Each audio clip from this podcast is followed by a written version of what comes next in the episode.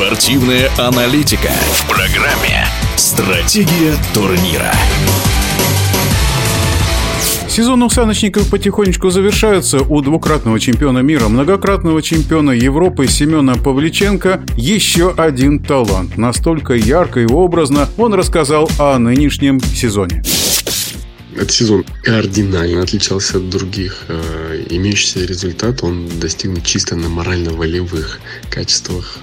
Если вы интересовались результатами саночников прошедших лет, то вам, наверное, известно, что начинали мы соревновательный сезон за упокой, а в Новый год концовка чаще всего была за здравие.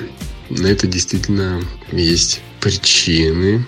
У нас сборы начинались с октября месяца.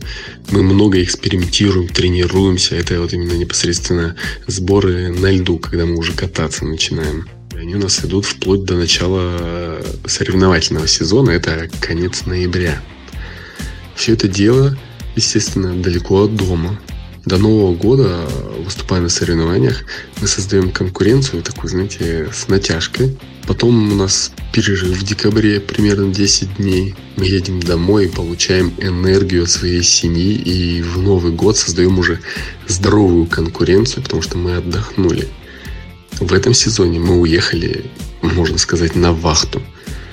Домой не попали и просто старались сохранить энергию главным стартом. Получилось, я хочу сказать вам, ну, так себе. А, соревнования, естественно же, были в Европе. Иностранцы каждую неделю заезжали домой. Американцы с канадцами подключились только после Нового года.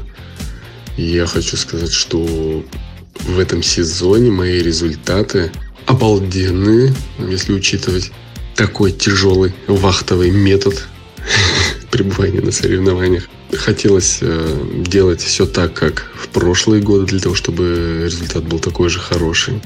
Но не получалось. Спасибо за то, что выслушали меня. Э, надеюсь, э, было интересно.